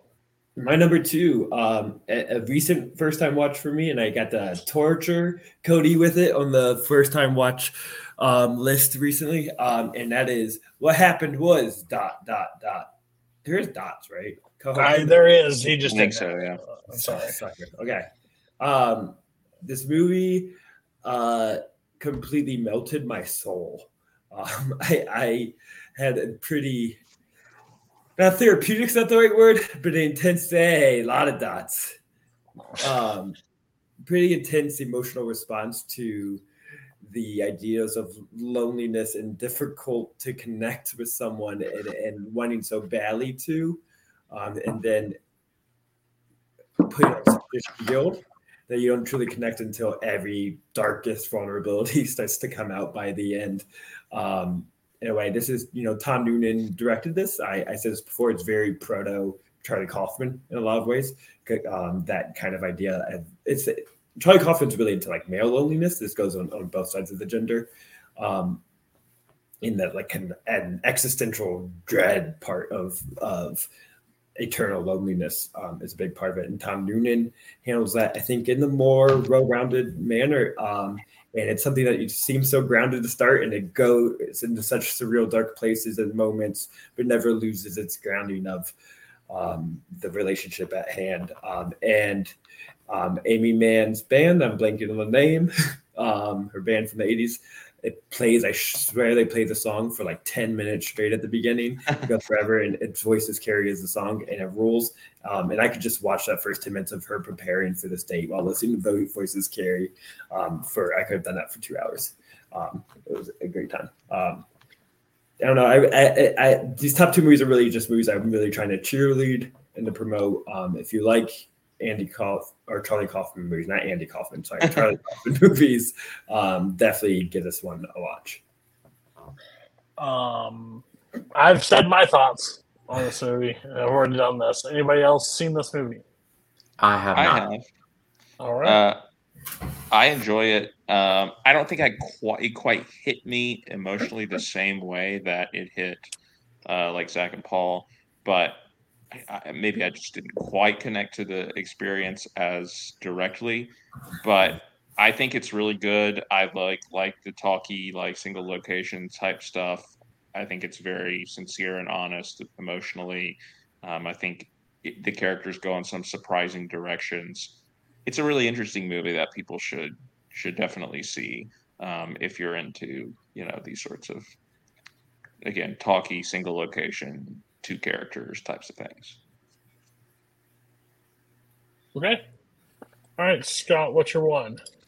all right no suspense here. It's my favorite movie of all time 1992 a few good men. Um yeah uh what else can i say? It's my favorite movie. It has been for you know 10 odd years. I am a lawyer. I became a lawyer not only because of this movie but uh, it certainly helped um, i think it is the most entertaining film i've ever seen tom cruise at the absolute peak of his movie star powers him going at it with jack nicholson never you know chewing the scenery better but I love all the supporting characters in this movie. Um, I love Aaron Sorkin's dialogue is absolutely perfect. I could quote every single line in this movie.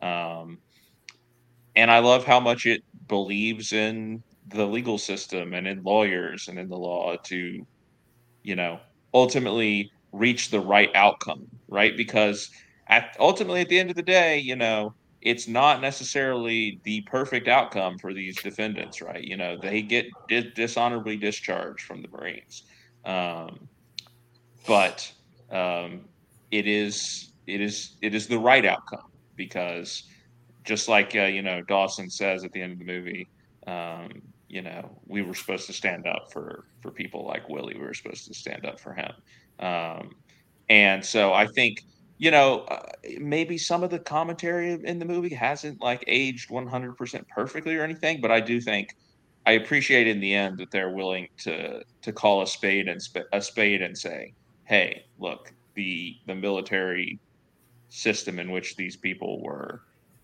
imprisoned basically there there comes a point where you still have to stand up and say no and you have to stand up for what is right um, and yeah it's again it's just an electric movie beginning to end. Everything, yes, of course, that last scene with Nicholson is unbelievable, but everything leading up to it is what makes that scene so unbelievable because it's it's all the context um, and knowing what is at stake in that scene for everyone involved. Um, favorite movie of all time will be for a long time. Probably will never change. I love it. Watch it with Scott on call. It's a great time. Great time. Um, again, I can't hear Nicholson start that speech without trying to like. I will never do Oh, it in front of people because I do not have the, the ability or the talent. But I can. I know that quote left, right, and center. It's literally You one want of my me favorite on that speeches. wall? Yeah, great, great choice. Great choice. Knew it was going to be there. You stuck to your guns. Good. Uh, Zach, you said this is boring pick. Yeah, So, uh, sticking to your guns is boring. Try new things. Be yeah, I, well, I can't wait to hear your one. Like I've never heard this before. Go ahead. if you haven't watched it, Correct. that's why. That's why I picked the fucking movie. You told me. You actually told me on the show not to watch it. No, you told everybody. it. This you'll like this. Hold on. I know. I know. We'll, we'll we'll get to it when you give it up. Anything on Few Good Men? Oh, I I think I know why. Okay. Um, I I watched A Few Good Men for the first time last year, and it's undeniable, and it's engagement and um, fun's not really. I mean, it's a fun movie, um, Yeah. but just the watchability of it. Um, once again, just like classic. 90s Hollywood in its purest form of just like movie stars speechifying um, and drama trusting itself to be enough to sell an audience. Um, and, and it is. Um, and as Scott was inspired to become a lawyer from this movie, I was inspired to live a nice, long, fruitful life of military crimes. like it. Jacob. Um, haven't seen this in a really long time, and I do need to rewatch it. I that monologue is iconic. It, it just really shows a like perfect balance of past with Nicholson and future with Tom Cruise because he was really just getting started, as we would later find out. Facts. All right, uh, Jacob. What is your final movie of the night? So for my number one, going to the year 1997, Good Will Hunting. And this is another one that I feel like gets talked about quite a bit. Feel like that's the trend of my list. But uh, but it, it's it's a movie that again is in my all-time favorites. I watch it at least once or twice a year. I can pretty much recite it from memory if you all ask me to. Uh, Matt Damon and Ben Affleck won the Oscar for Best Original Screenplay for this, and it's well deserved. The screenplay is outstanding. Another iconic Robin Williams performance, completely different from the genie in Aladdin. This movie just breaks your heart, resets it, breaks it again, and then resets it. I think that's the best way I can describe it. And I think what I love the most is that it doesn't give the stereotypical happy ending. There's a point where something bad happens, you're like, no, I want you to, I want it to be made right. And it kind of doesn't. And I kind of like the realism of it. I don't know how warm that take is going to be, but I like the realism that this movie kind of presents from it. If that makes any sense at all. It, it's one of those movies that I could just, I could just watch any day of the week and just not get bored. I mean, I again, this was in my 40 50s when I did my top 100. It'd probably be in my top 20 now. I love this movie. Um, I brought it up on uh, oh, movies are my life for Bowman show. I talked about on there. Um, I think it was the movie that get. Uh, I don't know. I don't know which. I don't know how the show works anymore. I don't remember when I brought it up for, but it was on the show. I love this movie. I also love when Matt Damon uh, just released him and Ben Affleck are like on a show or a podcast or they're talking in an interview and they're talking about the last line in the film where he's like, you know, some bitch stole my line. And he said, like Robin does, we did 70 takes or whatever, and he said something different every time. And then we said him and Gus Van Sant grabbed each other and went, holy shit. Like that's it. Let's put in the movie. And that's how the final line got put in there. I just love it because like williams is giving such a and me we talked about this on the upcoming episode of the roundtable is just how dramatic like he has so many like good dramatic like roles in there but he gets tight he gets in people's brain as the slapstick comedy guy because of his comedy stands out so much but this movie is absolutely iconic that baseball scene i love when he Matt Damon basically undresses that guy sitting there at the bar, makes him look completely stupid. It's it's just it's brilliant. So great choice. One of my favorite movies of all time. I think it's brilliantly written. I think it's a I think it's oh I think it's a perfect movie. Um Zach and Scott, anything on Good Will Robin Williams for being a very famously hairy man. Like, oh, never does a beard top tier beard, great beard. He should have had it. And Mrs. Doubtfire dressed as Mrs. Doubtfire with a big beard. It, it would have worked. That's my take. I like the movie. It's a great movie. It's awesome. Like, who doesn't like this movie? Honestly, uh, yeah, the Carlton Fisk scene I always love um, as a baseball person. But yeah, you probably just won with this pick if we're being real. Possibly. Um, okay, and I he brings us on the show a lot. I honor it because he's told me not to because he wants to hold it true to himself. Um, but go ahead. I'm trying to become a better person and, and share. I almost picked this roundtable. It was my backup pick for roundtable last what'd time. Pick, what'd you pick this week? This Moscow. Oh yeah, yeah, yeah, yeah, yeah. I, I really wish you would have picked this. I. I think it is such an accessible, lovable movie that like no one has seen, and it's um, the commitments. Um, being from a pretty notable, important director, Alan Parker, um, it's weird that this movie has gotten buried. Um, it's because it's just you know hundred minutes of pure joy and pleasure. It's about a um, I, I mean, I talked a lot about how I love poor British and Irish cinema. That's my favorite subgenre. Um, and he's got a guy just trying to hustle it out in the Irish streets, and he um, is not a wannabe musician. He just like forms a band that he's not in. He's just like a wannabe band promoter and band manager, and, and gets a bunch of musicians around um, through like a great auditions um, sequence, and um, forms an Irish soul band to bring soul to Dublin. Um, it's filled with a lot of the great soul covers throughout. Um, the the lead, who I'm going to on his name, has such a great like weird Joe Cocker persona to him that it is pretty perfect. Um, a lot of great dynamic personalities through all the members of the band. Um, it's my favorite making a band movie easily. Um, I mean, Ireland has produced a lot of those, um, and it's also with Glen Hansard has been a lot of those, and Glen Hansard is in this 15 years, 16 years before once, um, or 14 years before once. Um, he just appears as like the guitarist in this and has some really funky 90s hair in this. And he's one of my favorites just of all time, and I love seeing him um, out there. Um, it, but yeah, just pure enjoyable. If you like Sing Street and any kind of those um, making a band movies, this is is dynamite. Haven't seen it. Uh, everybody else on this movie. You're allowed to see it now. I'm giving you permission.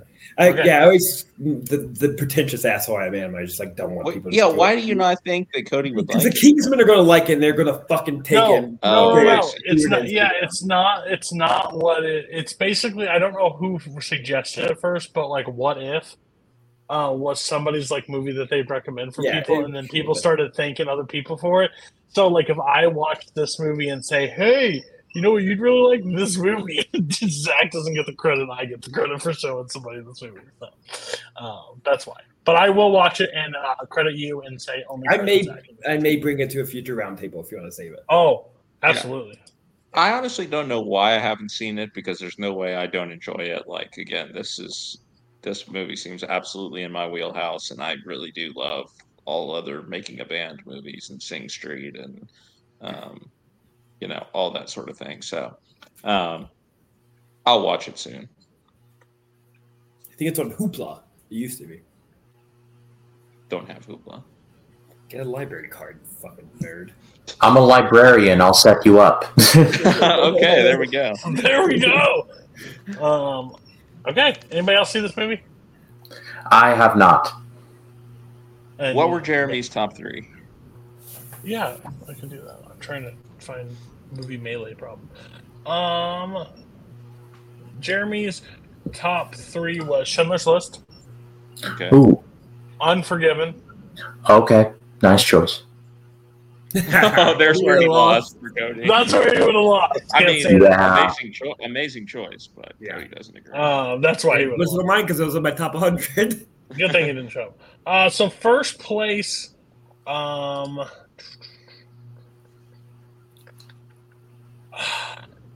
tough. I'm actually going to give it to Scott wow, I didn't for the win. that. I haven't seen some, but The Rock on there. Um, I have your banners. Hold on, I'm terrible. This is I don't run this part of Wild. I go Scott. Um, I would go. Uh, I didn't like Rushmore, obviously, but Carlito's Way, Kicking and Screaming. I enjoyed Titanic. Few Good Men. Top four, really solid. Second place is Jacob. Big Lebowski at three and Iron Giant is the one that hurt you. Um, and Schindler's List is not that very watchable, but a great movie. I can't argue with that one. Uh, Zach Ford at third. Uh, Edward Scissorhands and What Happened Was, and I haven't seen it number one, but arguably. And then anybody that puts uh, this movie at one, you're guaranteed to probably lose.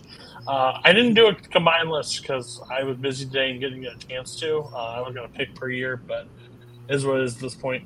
Um, I appreciate you three for being on. Jacob, you were a great first time panelist. What were we going to say? You got something to say there? Oh, it was, I had a great time. I hope I'm back on soon. I I'd love to be back on. Yeah, absolutely.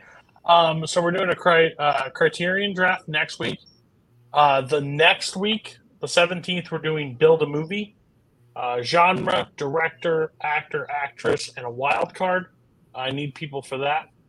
Um, soda draft, Sup T, Brooklyn, Can't Boatman.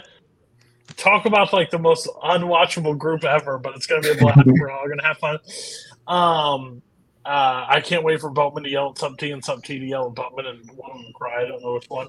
Maybe And then- to have 13 year olds on the show. I got it. I just want- I just wanna see- parent permission. Parent permission form got signed. I want to see Sup T pull Brooklyn into a Star Wars discussion. Is Sub I T hope Kirk's name? I'm gonna take that with Kirk. and um, the final week we're starting at 8:30 EST. Kirk, Michael, Jake, and Zach needle drops, I believe. So, yeah, we're starting late because um, uh, Zach can't start. sacrificed Into, hopefully, it's better internet this time. But thank you all for being on. Uh, go watch some movies. You know, I don't know where this outro is even. I don't do this job. I know it was you, Fredo. You broke my heart. Your guilt has been determined. This is merely a sentencing hearing. Now, what will it be? Death or exile? You better lawyer up, asshole. Because I'm not coming back for 30%. I'm coming back for everything. So, Normally, I would say auf Wiedersehen. But since what Wiedersehen actually means is till I see you again, and since I never wish to see you again to you, sir, I say goodbye.